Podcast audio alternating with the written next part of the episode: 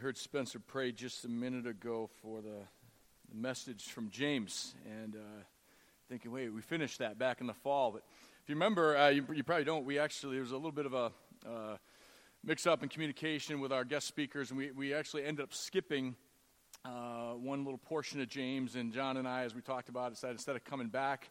Uh, instead of doing it then, we'll just come back to it. And I thought it'd be a great, actually, beginning of the year um, sermon, and we've done this in the past, some topical stuff at the beginning of the year about the church or about uh, stewardship. And, and this one uh, that we skipped probably would have been a convenient one to leave skipped. Um, but James doesn't let us do convenience, uh, as we found out through the fall. So, James chapter 3, verses 1 through 12, the sins of the tongue. And um, probably some of you, I, it's funny, I already caught I, Friday when the bulletin went out. I, by Friday night, I already got comments on the, the sermon title like, hey, that's the 80s song, right? Uh, you know, you hear the little saxophone solo in your head. Yes. Uh, uh, careless whisper is uh, what we want to talk about today and, and the, the careless use of our tongues. So turn in your Bibles to James chapter 3, and let's let James bother us one more time. And uh, convict us through the power of the Holy Spirit. I'll read this as we uh, turn there.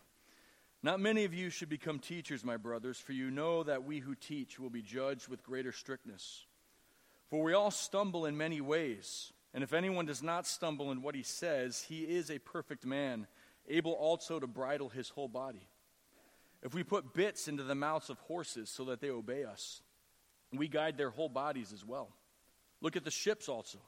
Though they are so large and are driven by strong winds, they are guided by a very small rudder, wherever the will of the pilot directs. So also the tongue is a small member, yet it boasts of great things. How great a forest is set ablaze by such a small fire! And the tongue is a fire, a world of unrighteousness. The tongue is set among our members, staining the whole body, setting on fire the entire course of life, and set on fire by hell. For every kind of beast and bird, of reptile and sea creature can be tamed and has been tamed by mankind. But no human being can tame the tongue. It is a restless evil full of deadly poison. With it we bless our Lord and Father, and with it we curse people who are made in the likeness of God. From the same mouth come blessing and cursing. My brothers, these things ought not to be so. Does a spring pour forth from the same opening both fresh and salt water? Can a fig tree, my brothers, bear olives or a grapevine produce figs? Neither can a salt pond yield fresh water. God, help us to hear this morning what you're saying to us through the book of James. This area of our speech, so difficult for us to control. May we be challenged this morning and built up for your glory, God. I pray that your spirit would work, God. I don't have words. May your spirit take your truth from these pages and do your powerful work in our lives. In Jesus' name we pray. Amen. Amen. Um, the tongue, a small thing, cause a lot of damage, right? We're going to unpack that a little bit. I, uh, I've two times have torn the ACL in my right knee. And uh, the ACL is only about one and a half inches long on average. It's not very big. You can't see it. It's kind of hidden down in between here. Um, you tear that thing, and you're a mess for a while. Uh, a lot of pain, a lot of rehab. You tear it twice, even more pain, more rehab. And, and my last surgery, I don't even remember now. Uh, actually, Dave Stevens was with me the last time I, I tore it up at Lake Ann. We were playing tackle football, and um, about a 300 pound uh, youth pastor landed sideways on my knee, and I knew right away. And I'm like, Dave, help me. And Dave carried me to, no, he didn't. Uh, uh, but we went to the hospital, and, and I knew what it was right away. And I was like, listen, I only came to get a brace. You can x ray it, whatever, but I, I know what's wrong with it. Just slap a brace on me so I can get the freeze out, and we'll fix it later, you know. But man, that, that little ACL, it is a pain. and it, and it, you can't walk for weeks, can't run, can't exercise, the damage it can inflict. That's where James is going with this the tongue, it's, it's so small, and yet the damage it can inflict is, is so great, right? Um, we can be so careless with how we speak and the damage we inflict with our tongues. So I want to say this. You know, one of the, the, the overall themes here in, in James is, is unity. And, uh, and uh, that's kind of the overall context, especially 313 into chapter 4. And he talks about the fighting and the quarrels and, and begging them to, to, to deal with that and be at peace. And and so a sermon like this, I'm not sitting in my office this week going, man, this is such a problem at Forest Hills. I, have actually, it's, it's been, I was so proud of the unity that has been shown here. And even again yesterday, Jake reflected on a minute ago, we had a great deacon elder retreat, and I got home, and Kathy's like, how was it? And I'm like, it's just a great spirit. Uh, just our, our leaders, our deacons, and our elders. And been so proud of the unity. But I also know how Satan works. And, uh, and, and, John Owen, uh, the great Puritan writer, in his book, uh, The Mortification of Sin, writes this. He says, Sin is never more dangerous than when it's most quiet. Sin is never more dangerous than when it's most quiet. And so just because it's not a problem right now doesn't mean we need to, you know, need to forget about it or not worry about it. Uh, you, you, those of you who have kids, right, you know how this, this goes. Um, I have this picture. I asked my son permission. Um, this is Zach a long time ago, how he got toilet paper out of the bathroom, around the corner, down the hall, and into the kitchen without breaking it. It still amazes me. Um, and, but um, this is him, I think uh, we titled the, the, the, My Man Leaving the Scene of the Crime. And but you know how this is with kids, right? You'd be sitting there in the living room and you're like, oh, man, it's so nice. It's so quiet in the house right now. And then, like, right away, the next thought is, oh no, it's so quiet in the house right now. and, and, you go out and you find things like this, like toilet paper. And one of my other children, uh, one time, uh, the same thing, quiet, and we're like, where is she? And we go in the bathroom, and she's surrounded by piles of feminine products, all emptied out and opened, and she's so happy playing with them. And, and you know, quiet oftentimes is dangerous. And that's the lesson we need to take about unity in the tongue. Satan's content sometimes to let this thing just kind of sit. He plays the long game, and he takes advantage of small things here and there and then lets it build. We got to be aware of that when it comes to the tongue. Controlling the tongue in James chapter 3 here can be linked back to previous statements James has already, James has already made on faith, in works, and on pure religion, right? Words are works. And, um, and James emphasizes this throughout. And, and if you remember, back, back in chapter 1, verse 19, he says, Be quick to hear and slow to speak. In verse 26, he says, Anyone who thinks his religion is something but doesn't bridle his tongue is deceived. Uh, we have the, the big passage here in chapter 3. In chapter 4, verse 1, what causes quarrels and fights among you? Verse 11 of chapter 4, do not speak evil against a brother. Chapter 5, verse 12, let your yes be yes and your no be no, right? Truthful speech. Jo- uh, James is very, very concerned about speech in the body of Christ because he knows how destructive it can be. So here's what we do, right? When we read James chapter 3, our mind goes to the big things. My, mine does because that makes me feel a little bit better about myself. Right, so I go to the big things, right? Verbal abuse of a, of a spouse or children or, or vulgarity or, or lying, right? The, the, the big ones, the big lies, right? However, we always need to remember that Satan always plays in the more subtle arenas of life, does he not? Over the years, I mean, how many big, ugly blow ups have we had here at Forest Hills? Not many. Uh, I've seen Kevin. Uh, I, can count on one hand, probably. In my 23 years, I can think of something maybe where someone said something in a meeting or something, and I don't even think I need all five fingers for it. Right?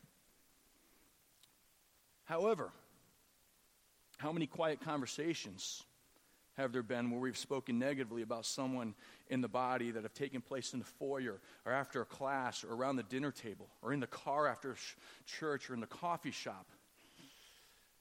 Hmm. There may not be enough fingers in the room right now to count all of those. More subtle, more dangerous. We want to think today about the more subtle and, to steal Jerry Bridges' term, the respectable sins of the tongue carelessness. How many times have we ruined a night at home? Maybe not with intentional, mean spirited speech, but with careless speech. That comes under controlling the tongue. How about boasting? How about speaking without knowing all the details about a situation? Not being quick to hear and slow to speak. How about talking too much? Right? Speaking at the wrong time. Proverbs speaks about this all over the place. How about unfeeling and insensitive speech? How about complaining? Anyone in here? You're laughing. Good. I'm not alone. Think Israel, right, in the Old Testament. How about reactionary words, where we react instead of respond? I'm learning there's a difference between the two, right? How about being critical? How about being negative? How about our tone? Right? Not just what we say, but how we say it. My tone can indicate a lack of control. My tone can be just as damaging as what I say. How about no filter? Let's go back to lying, but now let's talk about the little ones.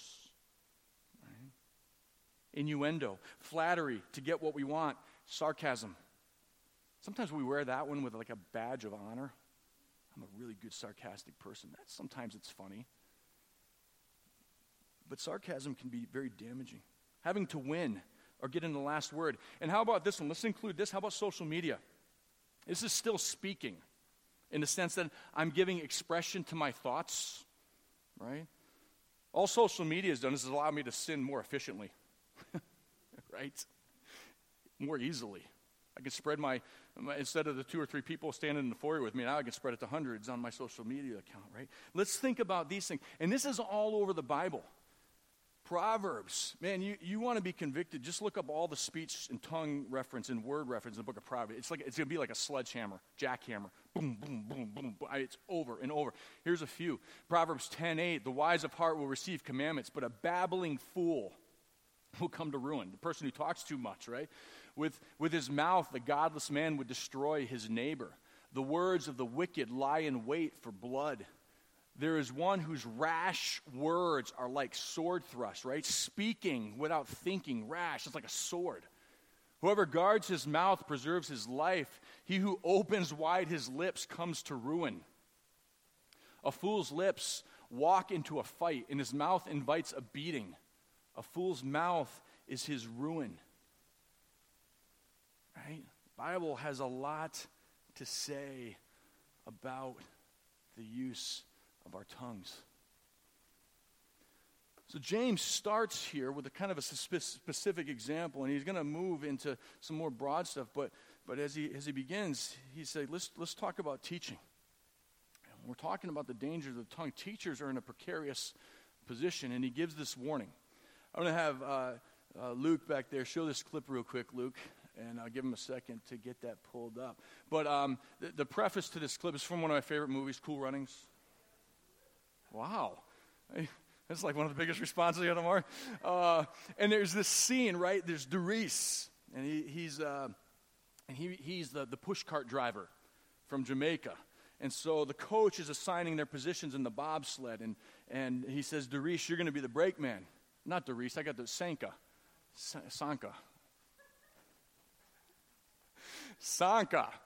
And um, Sanka wants to be the driver. And he's having this argument with the coach. I'm the driver. Coach like, no, you're the brakeman. I'm the driver. You're the brakeman. I'm the greatest push cart driver in all of Jamaica. I'm the driver. You're the brakeman. They have this arguments. And, and the coach makes his point about his experience. And then he talks about what it means to be a driver. Go ahead, Luke.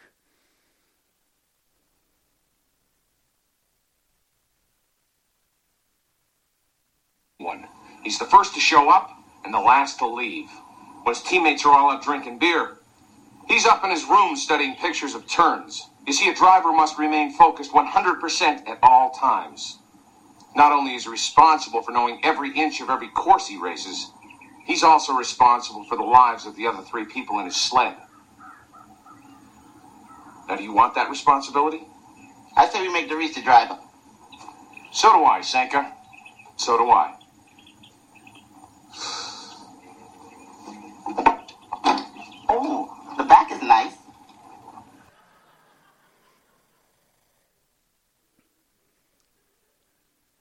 Right? He's making a point. You really want that? You really want that? Now, coach is saying that we need a driver. We need drivers. He's not saying nobody should be drivers, but he's saying you need to weigh this.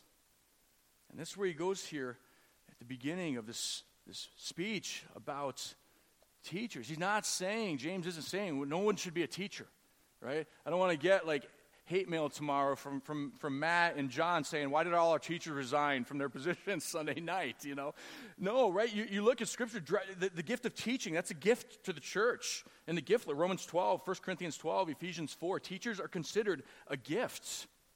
But remember the context of James that there's fighting and quarreling and double minded people, and there's wrong teaching about faith and works, and there's favoritism towards those with power and prestige and position, and there's unbridled tongues you, you, you, couple with that that in this day and age, teachers were highly assumed. It was, a, it was a prestigious position, and sometimes people wanted it just for the, the prestige it brought, the paycheck, the recognition, the power. Many people desired it for pragmatic reasons. Many people desired it so they could get across their own agendas, so they could have power and control. They had selfish motives. I mean, Paul spoke to this in Philippians 1, verse 17. He said, Many preached Christ out of selfish ambition. So it's into this context that James speaks this warning about teaching. Why? Because teaching is a big deal. And if these, these things that we've listed here in the book of James, these sins, if this is what motivated and characterized the teacher, then they are spiritually immature and are susceptible to sin, especially sins of the tongue, which, according to James here, are the most deadly.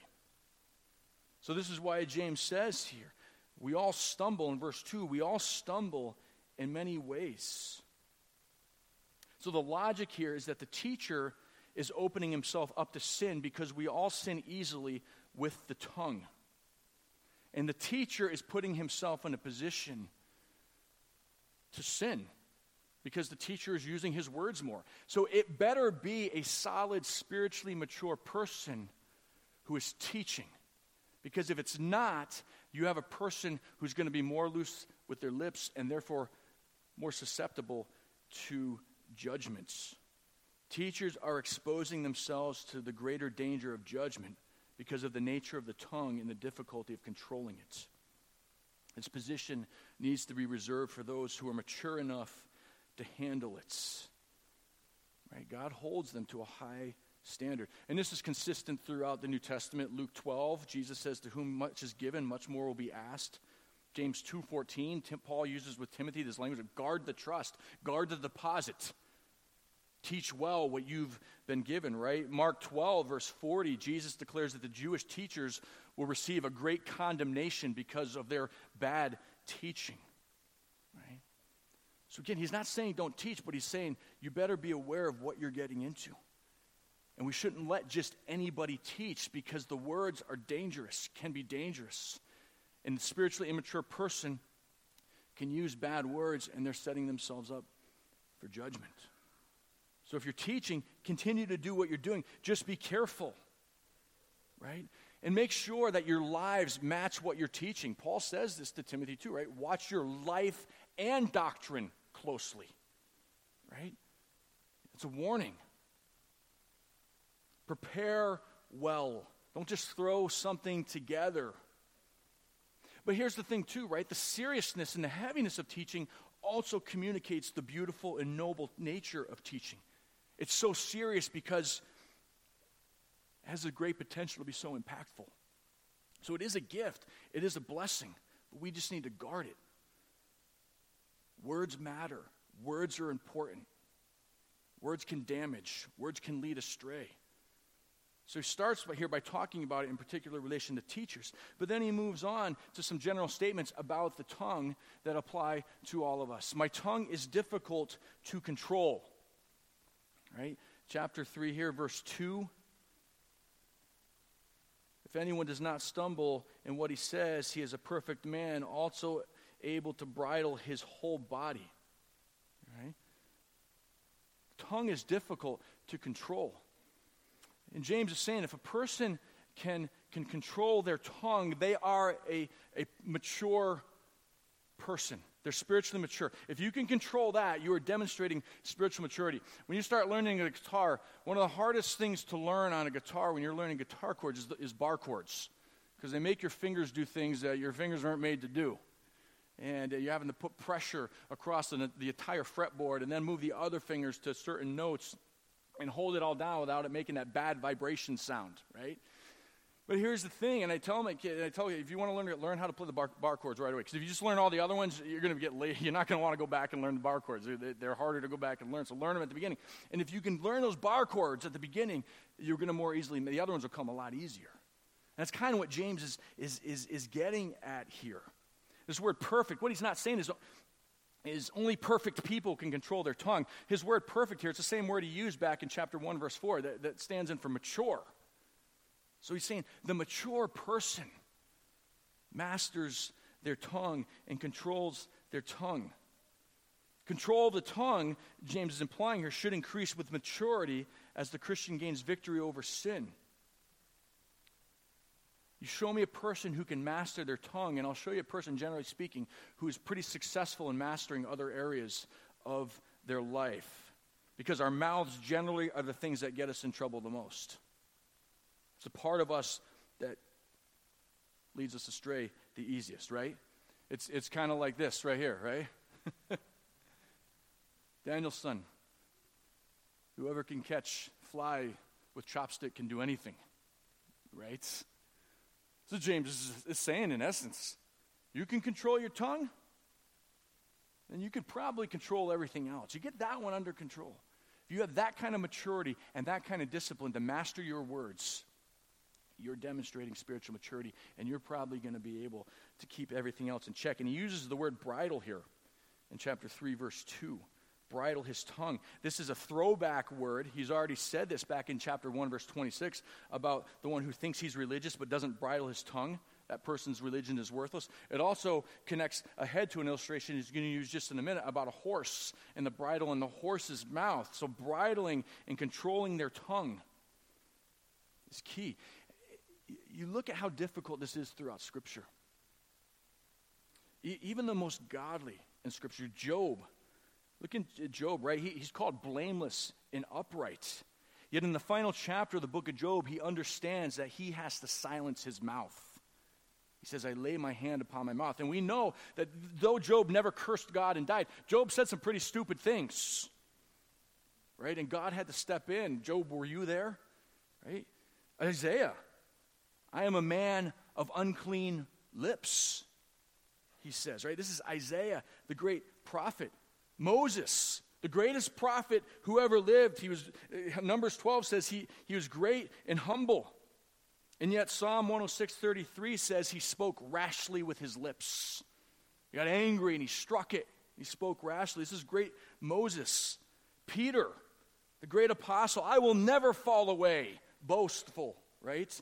Matthew 26, but then hours later he denies Christ. Paul, in Acts 23 3, he's brought before the high priest and he loses it with Ananias, the high priest. He says, You whitewashed wall. I mean, I read that, I'm like, Yeah, get him, Paul, right? But do you read Paul's response? Paul is rebuked. Don't you know this is the high priest? And Paul apologizes. I'm sorry, I didn't realize who I was speaking to. So even Paul speaks without thinking there. So, what's the point here? The point is, we better be aware of the power of the tongue and understand yes, this is a difficult thing to control. I need to be aware of that and handle it appropriately.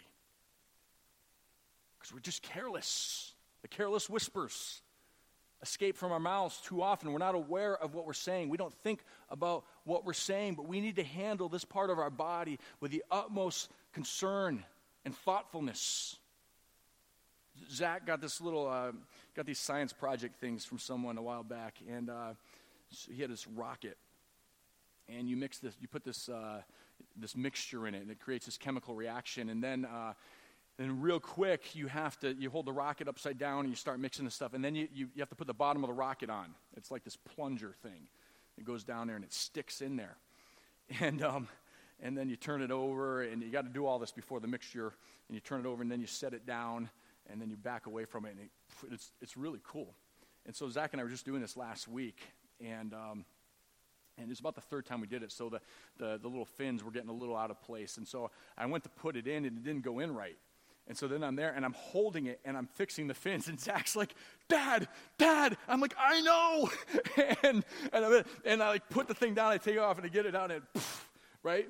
But you know, Zach was freaking out and I was starting to because I knew what I was holding in my hand was about to blow and I was going to get a mouthful of something nasty. And, um, and that's the tongue, right? I'm holding this thing that has the potential to blow all the time and I need to be aware of its potential to blow. And I need to be cautious with it, and I need to be careful with it. My tongue possesses a power that is out of proportion to its size. James goes into these lists of small things, right? We put bits in horses' mouths. We consider the rudder of a ship. We consider a small uh, fire, right? I mean, you, you think about it. This thing right here, that right there, could burn down hundreds of thousands of acres, houses, and cause untold destruction. That, this, this right here, it's, that's crazy. It's my tongue. Burn it down, damage. The rudder, ships are huge. The rudders are big, right? The rudders to the big aircraft carrier, they're big, but in proportion to the ship. But they have all the power, all the control, the you think about the power of a horse.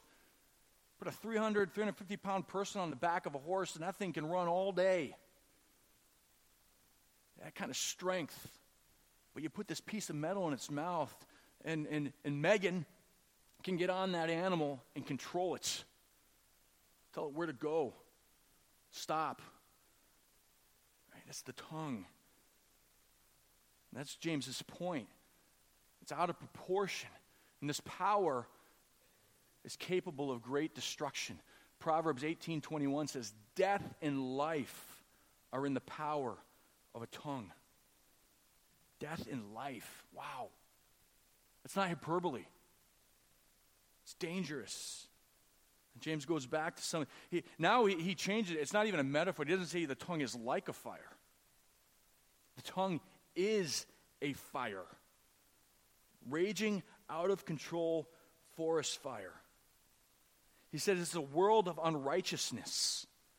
Uh, and when he says this, this world of unrighteousness, this word cosmos, this, this implies the world and its evil system.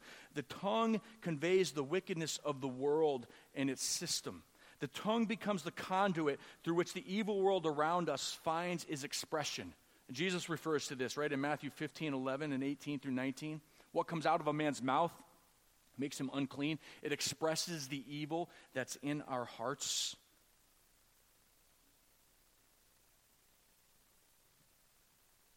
Hmm. One commentator says the wicked world establishes a presence in the body by way of the tongue. James says it stains the whole body. Staining, if you go back, is already a word that we've seen in James. Pure religion is keeping himself unstained from the world. When I use my tongue the wrong way, I'm working that pure religion. I'm undoing pure religion. I'm supposed to keep myself unstained. But when I use my tongue, and isn't it interesting? I mean, obviously other sins are included in this, but he, he's not saying it's sexual immorality that, that, that, that brings this stain. I mean, it does, but, but he's going here, this, this, this tongue. We, think of all the big sins, but the tongue, my gossip, my speaking too much, my speaking at the wrong time, my critical spirit. This is what undoes pure religion. This is what stains what is supposed to remain unstained. And when I speak wrongly and rashly, I'm putting that stain on my religion. It sets on fire the entire course of life. The literal reading is it sets on fire the wheel of our Genesis. Many of the flames we experience in life come from the sinful use of our tongues. Right? Power to destroy for years. You've heard me tell this story. I, will never forget, and it damaged my view of the church for a long time to the point where when I was in college, I'm like, I, I didn't want anything to do with church ministry. I wanted to go into ministry, but not in the church. No way.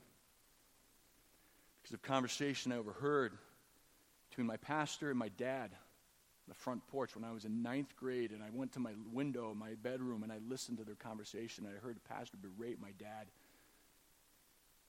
And I said, This sucks. I will never be a part of that. I don't want anything to do with the church. We went, and I was fine going. The church ministry, I'm like, I'm not going to be like those guys. Damaged. I remember talking not too long ago to, uh, to a lady here in our church. Had severed, hadn't talked to her daughter for years. And I said, what, what, what happened? And she said, We said words to one another that we shouldn't have said. And that was it. Years. Sets the course of life on fire, ruins relationships. How many children suffer because of words spoken in anger by a dad that belittled them and shattered them? How many husbands and wives' marriages have been affected because of inability to speak well and lovingly to one another? It's hell. It's hell. We better be aware of its power. It's a conduit of hell itself, James says in verse 6. Right? Right there, look at it.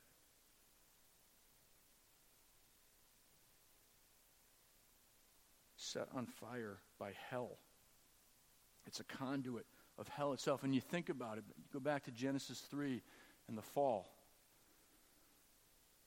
Evil entered the world through speech.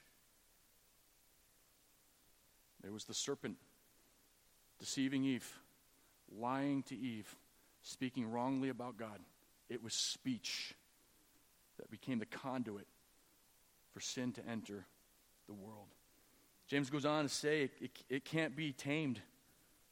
It can't be tamed. Here's the thing here's the caveat at least not by a human, right? Our tongues must be affected by the supernatural, by the Spirit. We must have a mind saturated with God's powerful word that presents a filter that catches things. And we must be controlled by the Spirit. So when that word's about to come out, we hear the Spirit of God saying, Don't say that. And we respond well to it because we've trained ourselves to listen to the Spirit, right? And James said, again, this whole taming thing. Animals can be tamed. I remember as a kid, growing up. Remember uh, Ringling Brothers Circus, which I don't think is allowed anymore, but uh, remember that? And uh, remember the guy, uh, Gunther Williams? Remember that? The great tiger tamer? I remember as a kid going to see him, and he's tickling tigers, and he's doing all this stuff, and you're like, oh, man. And, and, uh, and James is like, yeah, those things are easier to tame than, than, than the tongue. Augustine says this James does not say that no one can tame the tongue, but no one of men so that when it is tamed, we confess that this is brought about by the pity, the help, and the grace of God. I need to rely on God. James says it's a restless evil. It's the same word that he uses back in chapter 1, verse 8. It's the same word for unstable. The tongue is an unstable evil, fully, full of deadly poison. Full of deadly poison. Right? You think through Scripture of sins of the tongue. The unpardonable sin of Matthew 12 is attached to the use of the tongue. Later on in Matthew 12, Jesus says eschatological judgment is attached to the use of our words. No, most of the ways Satan is described, he's described as a liar, a deceiver, accuser, all sins of the tongue. James here, chapter 3, verse 5, he uses the word boasting. It's the characteristic of the beast the false prophet in Revelation. They utter great boasts. So the tongue, throughout Scripture, is associated with great evil. And lastly, we need to understand this. Besides its power, my tongue can both praise God and roast people. And that's not a compliment speaking to its beautiful versatility. that's a bad thing. With it, we bless God, and then we curse people made in his image. Was reading one thing, it was talking about pastors, and it says pastors many times you get up and you proclaim the word of God or you lead in worship, then you go home and have roast congregation over the dinner table. We sit there with your family and talk badly about this person, this person. We do the same thing, right? We sit here and we praise my living hope and glory to God, and we get in the car and then we roast the person who we didn't like sitting in our class with us. And James is going, What is your problem? No way. Uses these examples from that nature. It's unnatural for springs to produce both salt and clean water. It doesn't happen.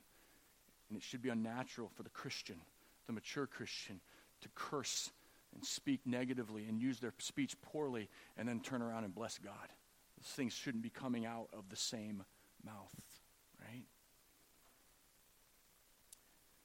Listen, if the rudder and the bit and the fire if those things are used well, well, then they accomplish great good. So, your power of your tongue, we've talked a lot about the negatives, but listen, you have power to affect, affect great good through the use of your tongue. Throughout Scripture, right? You can speak truth. You can edify and give grace to the hearer. Proverbs 10:21 the lips of the righteous feed many. Proverbs 25 11 says, A word fitly spoken is like apples of gold in a setting of silver. It's a beautiful thing. Gold apples and silver, those two things together. I think bacon wrapped bacon. It's a beautiful thing, right? Put the two things together. That's what he's talking about. Wise reproof, corrective, which is like gold, Proverbs 25 says. Preaching, Romans 10, how beautiful are the feet of those who proclaim. It can provide comfort we see throughout Scripture, 2 Corinthians 7. The tongue of the wise brings healing, Proverbs 12. And it's used for worship, Hebrews 13, 15. Continually offer up a sacrifice of praise, the fruit of lips that acknowledge his name. So use your tongues well. Compliment your wife. Compliment your children. Encourage people. Keep your mouth shut sometimes thank people, instruct, and disciple. Right? We're not saying we never correct, question, or even criticize, but there's a right way to do it, which is where James goes in chapter 4. He talks about wisdom that's from above is gentle and good. It's the tongue being used the right way. I'm ask our guys uh, to come on up as we uh, head into communion. I want to read this little uh, account here as they come up and as we prepare for the Lord's table. This is a story from uh, Howard Hendricks, who's a professor at Dallas Theological Seminary for many years. And he writes this A number of us were speaking um, at a conference. We went across the street at noon to get a bite to eat at a hamburger stand. The place was crowded and people were standing in line. An elderly lady was in front of me. I guess she was about 65. She was actually 83, I learned later. She wore a convention badge, so I knew she was there for the conference. There was a table for four open, so two friends and I invited her to join us. I asked her the obvious question Do you teach a Sunday school class? Oh, I certainly do, she said. I visualized a class of senior citizens, but asked her, What age group do you teach? I teach a class of junior, junior high boys. Junior high boys? How many boys do you have? Thirteen, she said sweetly. Tremendous. I suppose you come from a rather large church. No, sir, it's very small, she said. We have about 55 in our Sunday school. Hardly daring to go on, I said, What brings you to this Sunday school convention? Oh, I'm on a pension. My husband died a number of years ago, she replied, and frankly, this is the first time a convention has been come close enough to my home so that I could afford to attend it. So I bought a Greyhound ticket and rode all last night to get here this morning and attend two workshops. I want to learn something that will make me a better teacher.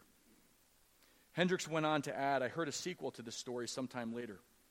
A doctor told me there are 84 young men in or moving towards Christian ministry as a result of this woman's influence. As Howard Hendricks would say, may her tribe increase. May God's people become such teachers. Our tongues can be used for great things.